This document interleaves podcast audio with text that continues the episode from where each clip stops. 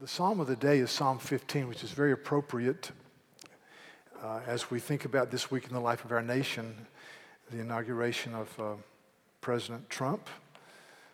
And let me read this psalm and let me just pray for our country. We go to a time of prayer.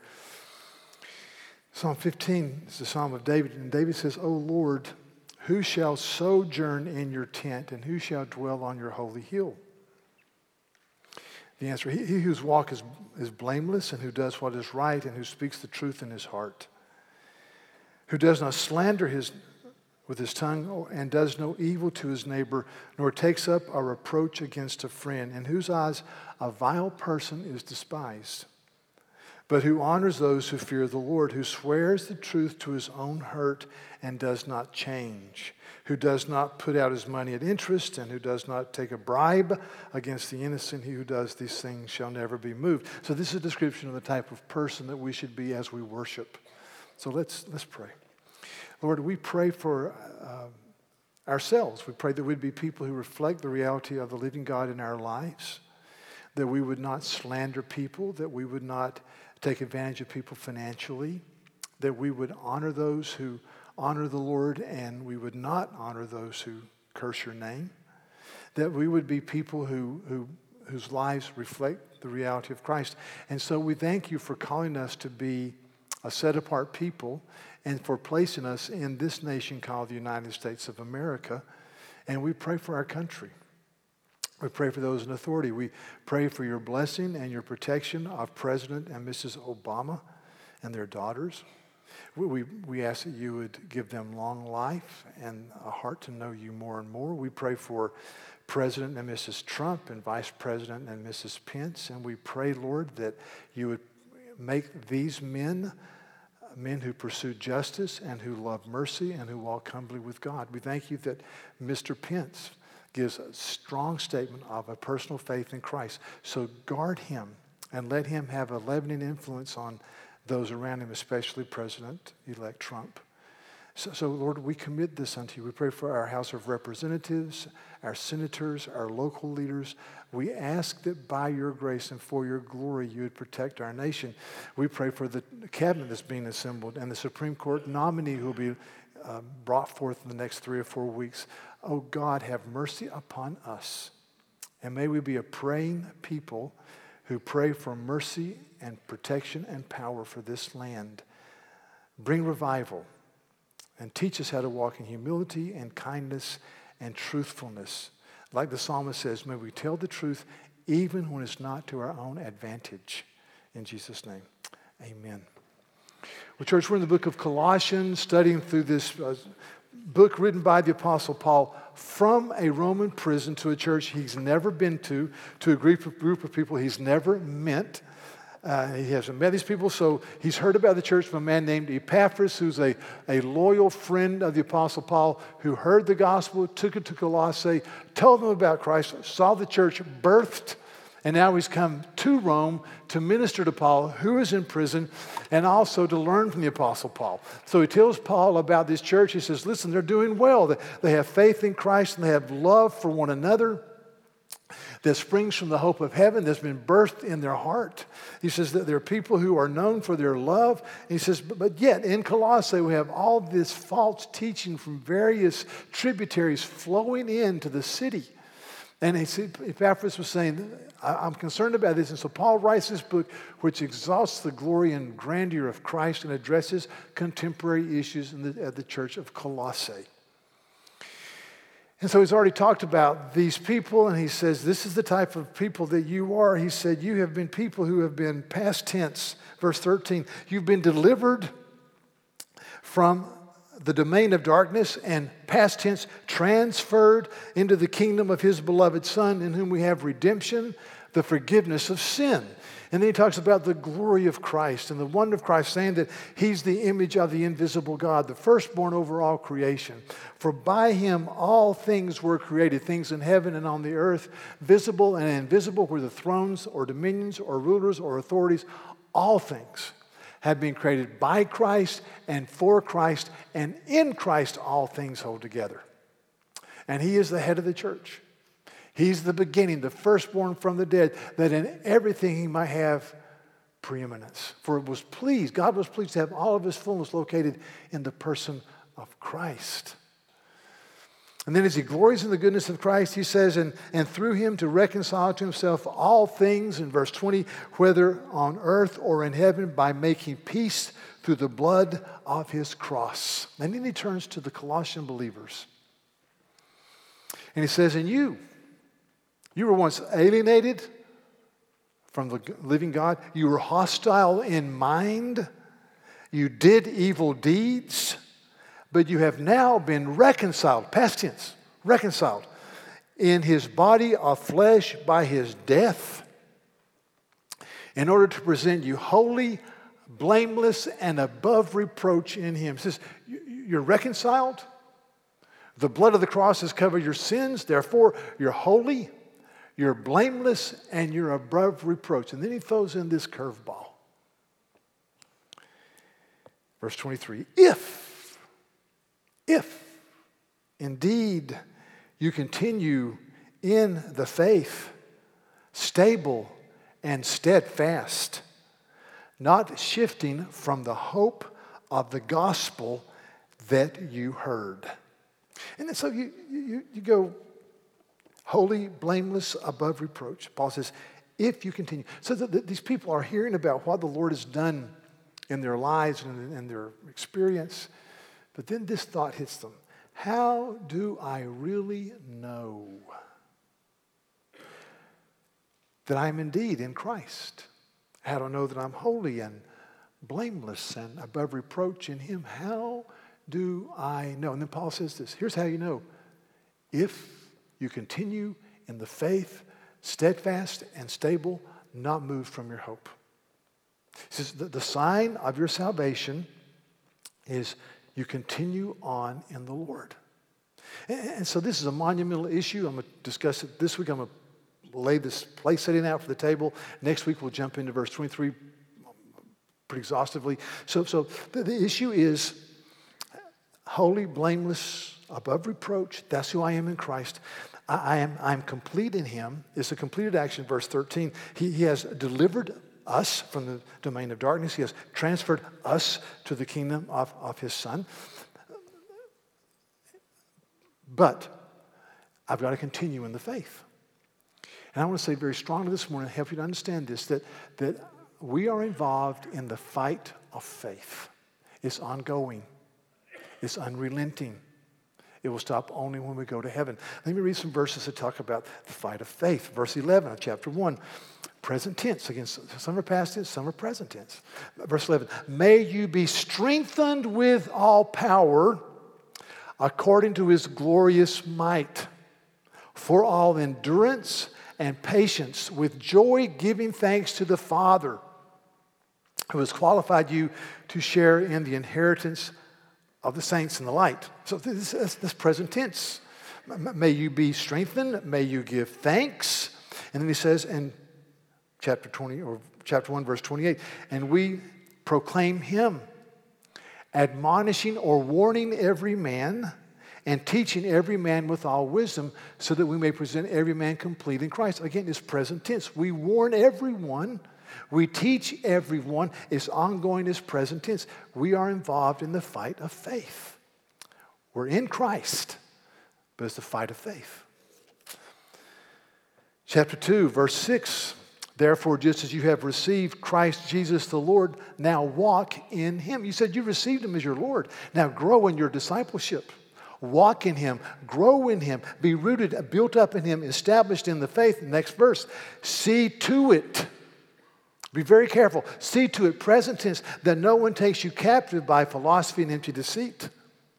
Chapter 3, verse 5 Therefore, put to death, present tense, whatever is earthly in your experience, whether it's sexual immorality or impurity or passion or evil desires, put it to death. Verse 12, therefore put on, present tense, as God's chosen, elect people, holy and beloved, compassionate hearts, kindness, humility, meekness, and patience. Verse 20, verse 15 of chapter 3, let the peace of Christ rule. You do it. Present tense, let it rule. Verse 16, let the word of Christ dwell in you richly. Present tense. So, so I back up and I say, I am involved in the fight of faith. Now, here, here's the question. And this is, I'm going to lose some of you here, but it's just going to be for three minutes, so dial back in in three minutes. Okay? The question is, how do you go forward in faith? And I'm saying very strongly, it is a progressive fight every day. You get the supply of the Holy Spirit, but we're never done with sin. We're never done with sin, but the Holy Spirit compels us to repentance and faith. I'm never done with sin, but the whole, I've received the Holy Spirit. And the Holy Spirit pushes me to faith and repentance and obedience. Now, when I was first converted many years ago, there was some teaching, I don't hear it anymore. Maybe I don't run those circles, but it was, it was called, uh, people would say, you just need to let go and let God. Maybe some of you heard that years ago. Just, just, you just surrender to the Lord. You just, just surrender, just, just, you just surrender. And, um, and then, I, so through the years I've been reading, and there's, here's a, a very godly man I respect very much. His last name is Brengle. And he, he said this. This said uh, on January the 9th, 1885. This is a historical overview.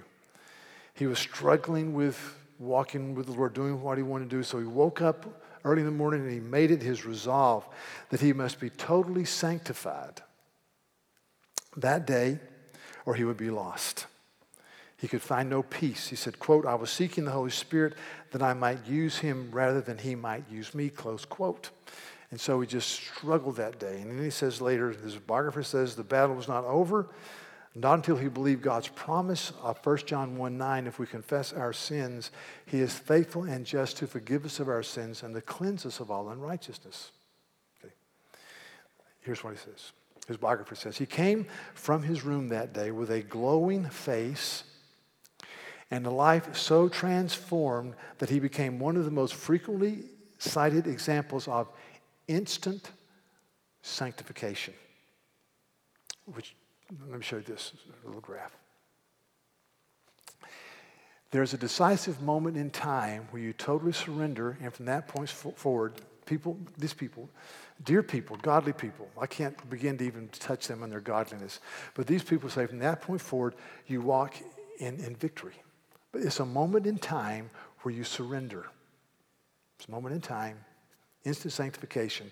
What I'm saying is, I believe the Bible says, and the church taught, that sanctification is being made holy in heart and conduct, is progressive. It's, it's not one moment in time. You're, you're saved in one moment in time, but then it's, it's a lifetime of obedience. Uh, that is progressive. You're being made holy in heart and conduct. Let me tell you about another person, somebody, a man named J.I. Packer. Packer's still alive. He's an old, older, older man, wonderful man. Will go down as one of the most well thought spoken theologians of the 20th century. No doubt about it. Wonderful man. Anything he writes, read, it's worth its weight in gold. J.I. Packer was a young man in Great Britain, came to faith in Christ, uh, very, very bright, very, very intelligent. And he, he got, got involved with a group that talked about let go and let God and just surrender your life. And this is what Packer wrote about that experience. He said, I couldn't find the victorious life about which I'd heard so much, but there was an inescapable defeat which threatened my emotional and spiritual health. But what happened? He said, I scraped my insides. And I asked him if that was a British metaphor, and it's not. It just means I, I, I searched myself. I scraped my insides, figuratively speaking, to ensure that my consecration was complete, and I labored to let go and let God when temptation made its presence felt, which happened, he said, all the time. But the technique was not working. He says, Why not? Well, he says, Since the teaching declared that everything depended on my consecration, my commitment being total, the fault had to lie with me. So I must scrape my inside again to find whatever maggots of unconsecrated selfhood still lurk there, I became fairly frantic. And he says this I almost lost my mind because I was always looking inside saying, Have I done enough? Have I consecrated enough? He says, But then something happened. This is glorious. He said, Somebody gave me, an old pastor gave our local Christian group the, the combined complete works of John Owen. The, some people call the greatest Puritan theologian. I named my son after John Owen, so I love John Owen. He said, I read volume six on temptation and sin. And Owen says that, that, that, that there is a fight of faith. It's not letting go and letting God. It is pursuing Christ by obedience and looking unto Him. That it was progressive. It wasn't a moment in time. It was something that I dealt with all of my days. And he said, Owen saved my sanity. I don't know if you understand that, but it's very important. So sanctification, Hugh says, goes like this, to quote Packer, is progressive. It's an active moral effort energized by prayerful and expectant faith which leads to a progressive sanctification. You go forward. Now, for, for years, I, I would sing a hymn, then would like this All to Jesus I surrender, all to him I freely give. I will ever love and serve him in his presence, day to live. I surrender all. I now believe that is not a once and for all hymn, it's a daily hymn. It's an hourly hymn some days in Romans chapter 7, this is a hot discussion too, but in Romans chapter 7, Paul writes this incredible statement. And some people say, well, he's right about a non believer. I think he's right about believers. This is what Paul says For I delight in the law of God in my inner being, but I see in my members another law waging war against the law of my mind and making me captive to the law of sin that dwells in my members. Wretched man that I am, who will deliver me from this body of death? Next verse, thanks be to God who gives us the victory through our Lord Jesus Christ. But, but, but, Paul says, I delight in the law. I delight in the things of God, but I struggle in my members. There, there are people who here this week, including me, that's cried out this week, Wretched man that I am. I've got this attitude, I've got this impulse, I've got this inclination, this harboring bitterness, this lack of forgiveness, whatever. Wretched man that I am. What I'm saying, that cry out, wretched man that I am, and you run to the cross is an experience that we will deal with. So here's the banner statement. I want you to get this. The banner statement is this I am in an ongoing battle with sin and Satan and the world but the Holy Spirit compels me, pushes me to be obedient and repentant and faithful. So, so I do a sin, but if you're a believer, you have the Holy Spirit, and the Holy Spirit is compelling you and pushing you. The Bible says in Hebrews 12, without holiness, no one will see the Lord. So I'm going to quote some now from the Westminster Confession of Faith, chapter 13, on, and, and just make some points to set the table for next week. First of all, says this that, that sanctification is something that is real and personal and is ongoing and um, is carried on by the Word of God and by the Holy Spirit. It, it says that it's real, it's personal, it happens, is carried on by the Word of God and by the Holy Spirit.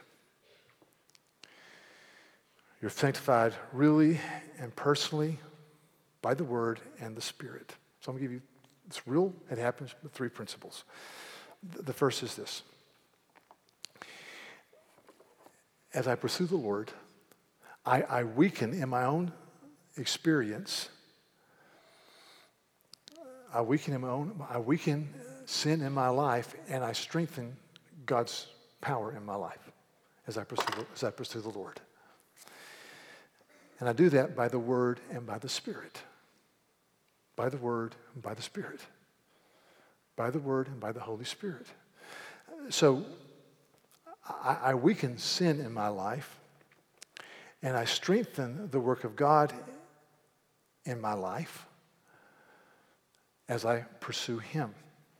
The way I pursue Him is something called the means of grace. The means of grace are channels through which God pours his empowering presence into our lives. So we pursue the Lord. In the fight of faith, we pursue the Lord. Uh, the, the means of grace, the energy, vitality, power of God, by his word and by his spirit, which includes, of course, the word of God. It includes prayer, it includes fellowship, it includes worship, it includes being with God's people, it includes thinking Christianly. That's the way God's power is poured into our life. Let me give you a couple of examples. More times than I even would like to admit, there are Sundays that I come to church very discouraged. Uh, over my sin, over a relationship, over an issue that a brother or sister is involved in, and or over something that's happened in our culture, and I'm just kind of beat down. And I, quite frankly, sometimes I'll get up on Sunday, and if I wasn't preaching, I probably wouldn't come to church. I'm just tired, discouraged. But this is what happens to me invariably, without fail. Come to church discouraged, beat down, come to prayer. Pray with 20, 30 people, sweet people, gracious. We just read the word, pray together, sing a couple of hymns, walk the halls, see little kids, see teenagers, see young married, see singles, see widows, widowers, just all types of people who want to honor the Lord. Man, my spirit is getting I'm just getting encouraged. I come into the worship service. We read scripture. We sing great hymns of faith. We pray. Man, I'm getting, and then the word's preached, and sometimes it's lousy, but I, you know, I'm here when the word is preached. And so the, the word is preached. And, and, and, and you know what? Then afterwards, I go in the hall and I greet people and talk and see people that want to honor the Lord. And I invariably, invariably go home encouraged. I always leave a better man than I was when I came. Because worship and being with God's people is a means of grace. God's appointed it. God said, this is a means of grace, being with God's people. The book of Hebrews is written to the early church, and Hebrews 9 and 10 talks about the complete work of Christ upon the cross. Once and for all, Jesus has done this once and for all. He bore your sins once and for all on the cross. Once and for all is time after time in the book of Hebrews, especially Hebrews 9 and 10. And then he gets to the application part of, of chapter 10 and he says, Therefore, brothers, since we have confidence enter the holy places only by the blood of Jesus by a new and living way. Verse 22, let us draw near with a true heart and full assurance of faith. Verse 23, let us hold through to the confession of our hope without wavering, for he who promised is faithful. Verse 24, and let us consider how to stir up one another. The word for stir up means to provoke or to encourage or to cause to go into a frenzy. Let us consider how to provoke, stir up, cause to go into an emotional frenzy of joy let us consider how to stir up one another to love and good works, not neglecting to meet together, as is the habit of some, but encouraging one another. And all the more as you see the day drawing near. So, so the right people says, worship with God's people in the name of Jesus, glorying in the Christ who saved us, is a means of grace. Now, so you, you feed off the wonder of that. Now, me give you an example. This past week, something happened.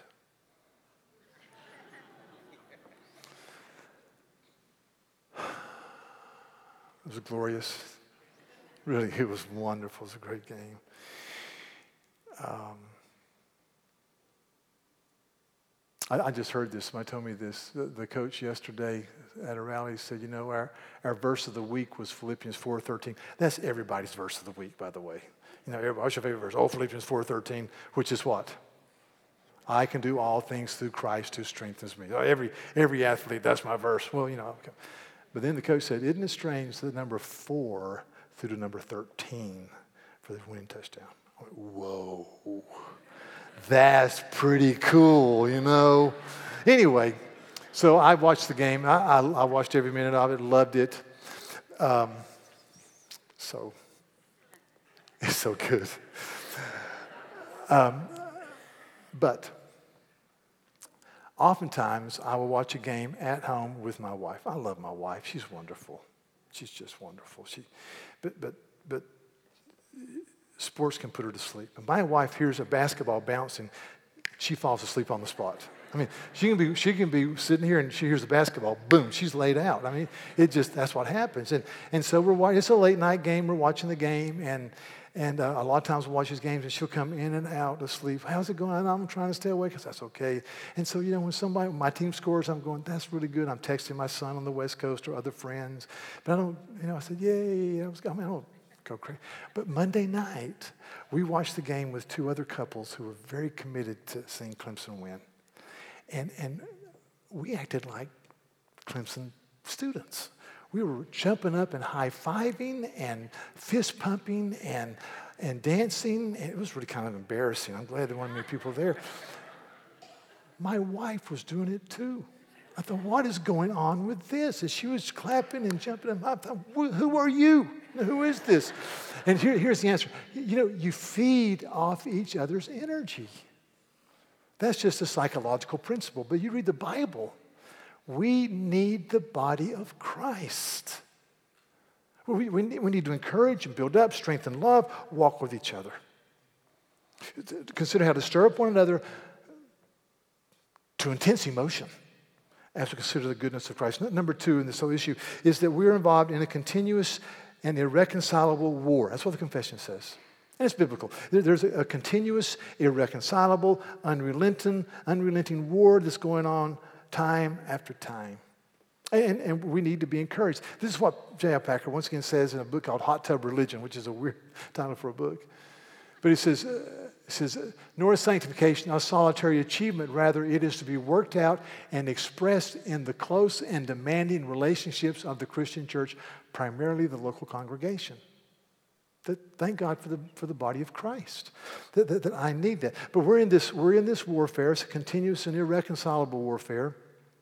It's ongoing. So that means the, the devil, if you're a believer, Satan has been defeated in your life. And yet, there are still remnants of guerrilla warfare running around in, in sin and the flesh and the devil and the culture around you. And, and, and so, if, if, you, if you glory in the goodness of Christ and you do the right thing and you pursue the Lord, and you're, then, then you, what you're doing, you're diminishing the power of the guerrilla warfare. But if you leave off the watch, the guerrilla warfare can, can grow in your life. And the Christian life, quite frankly, sometimes is one step forward and two steps back. It's, it's, it's ongoing, it's unrelenting. You are never done with sin. In fact, if you read the old, old guys, they kept saying, Oh, heaven will be glorious because we'll be done with sin.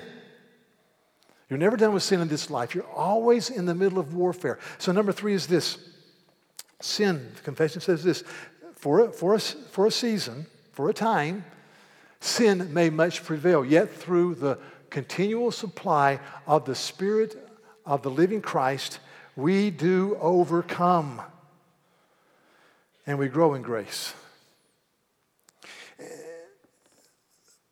We can fall into sin, but we don't stay there.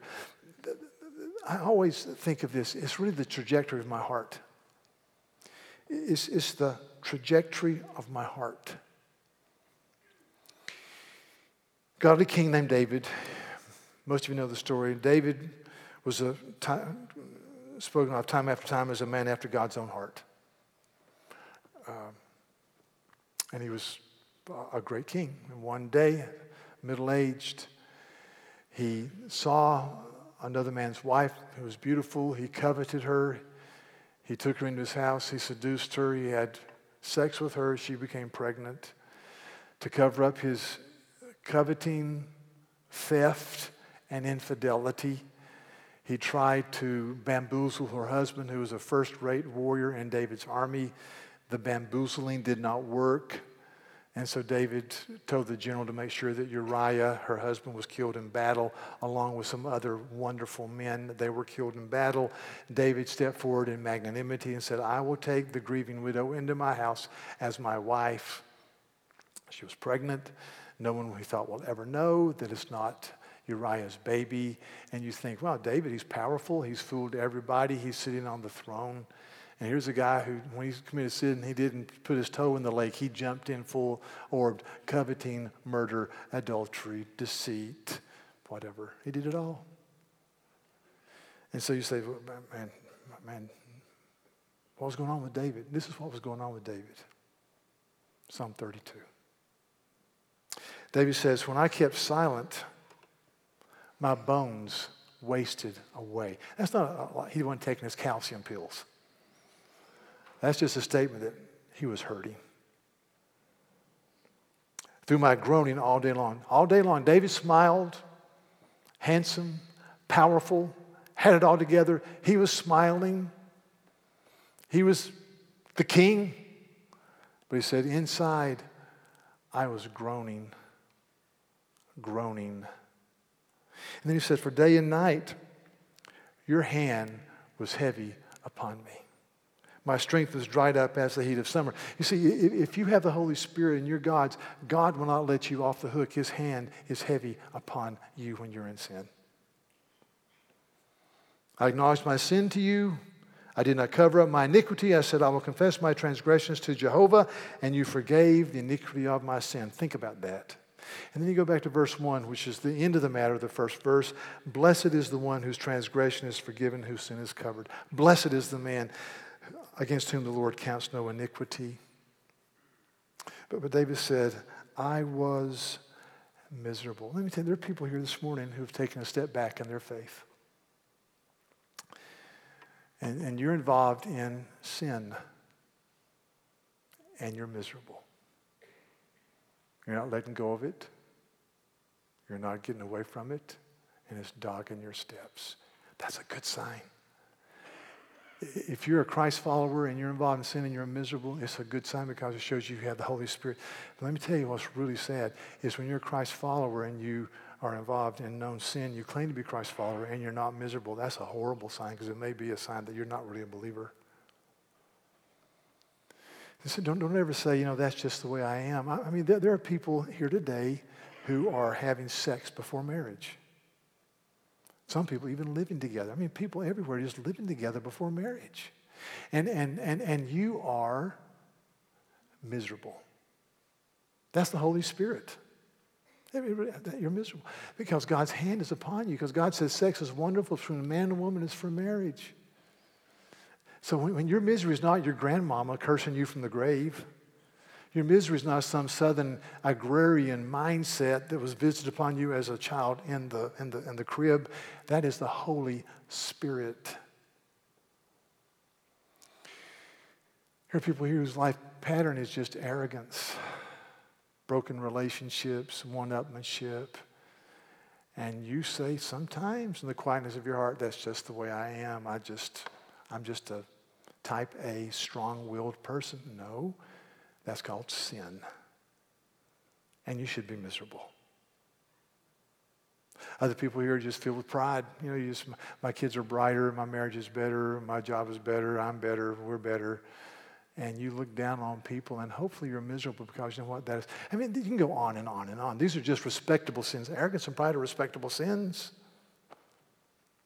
It is good, church, to cry out, Wretched man that I am. Because that's a sign that God's hand is on your life. So, sin can get its upper hand for the season, but you don't stay there. Don't stay there. The sign of being a believer is you do not stay there because you have the Holy Spirit, and the supply of the Holy Spirit lets you get over that. But the chief thing you do, you the, the chief thing you do is you make a beeline to Christ. You glory in the goodness of Christ. You glory in the majesty of Christ. You glory in the forgiveness of sins. You glory in the fact that Christ by the Holy Spirit lives in you. One of my favorite stories in the New Testament is from the Gospels. I just think about it all the time. It's a story about a woman who, for 12 years, had had a steady flow of blood. And the Bible says she spent her whole fortune on every remedy known to man or woman to stop the flow of blood. In, in large part because in the Old Testament, if you had a flow of blood, you were impure. You couldn't touch people. You couldn't be touched. You couldn't be in society. You were the ultimate outcast. See, if you had leprosy in the Old Testament, you were impure, but at least there were colonies of of, of fellow lepers where you could have some fellowship and lighthearted moments and meals with people who had leprosy. But in the Old Testament, if, if, if you had a flow of blood, you're unclean. Nobody can touch you. If you touched a corpse, you're unclean. Nobody can touch you for seven days. If you have a baby, you're unclean for several days. No one can touch you outside of the immediate family. If, if you have your monthly period as a woman, you're unclean for seven days. Nobody can touch you. If you have an open sore, you're unclean. Now, I always thought kind of, it's kind of weird, you know, you go into a Jewish home, you say, How's it going? Going pretty good. How about a hug? Can't hug you. I've got an open sore. Ooh, ooh. You're outside the camp. But if you, this, is, this is not something that lasted for eight days or two weeks or a month. This is 12 years. Nobody's touched you. No company. You couldn't eat off the plates of other Jews because you're unclean. 12 years. The ultimate pariah. Here was a man named Jesus. And there's a huge crowd. And you say to yourself, I have nothing to lose. If I can just get in his presence, maybe just touch the hem of his garment. Who knows?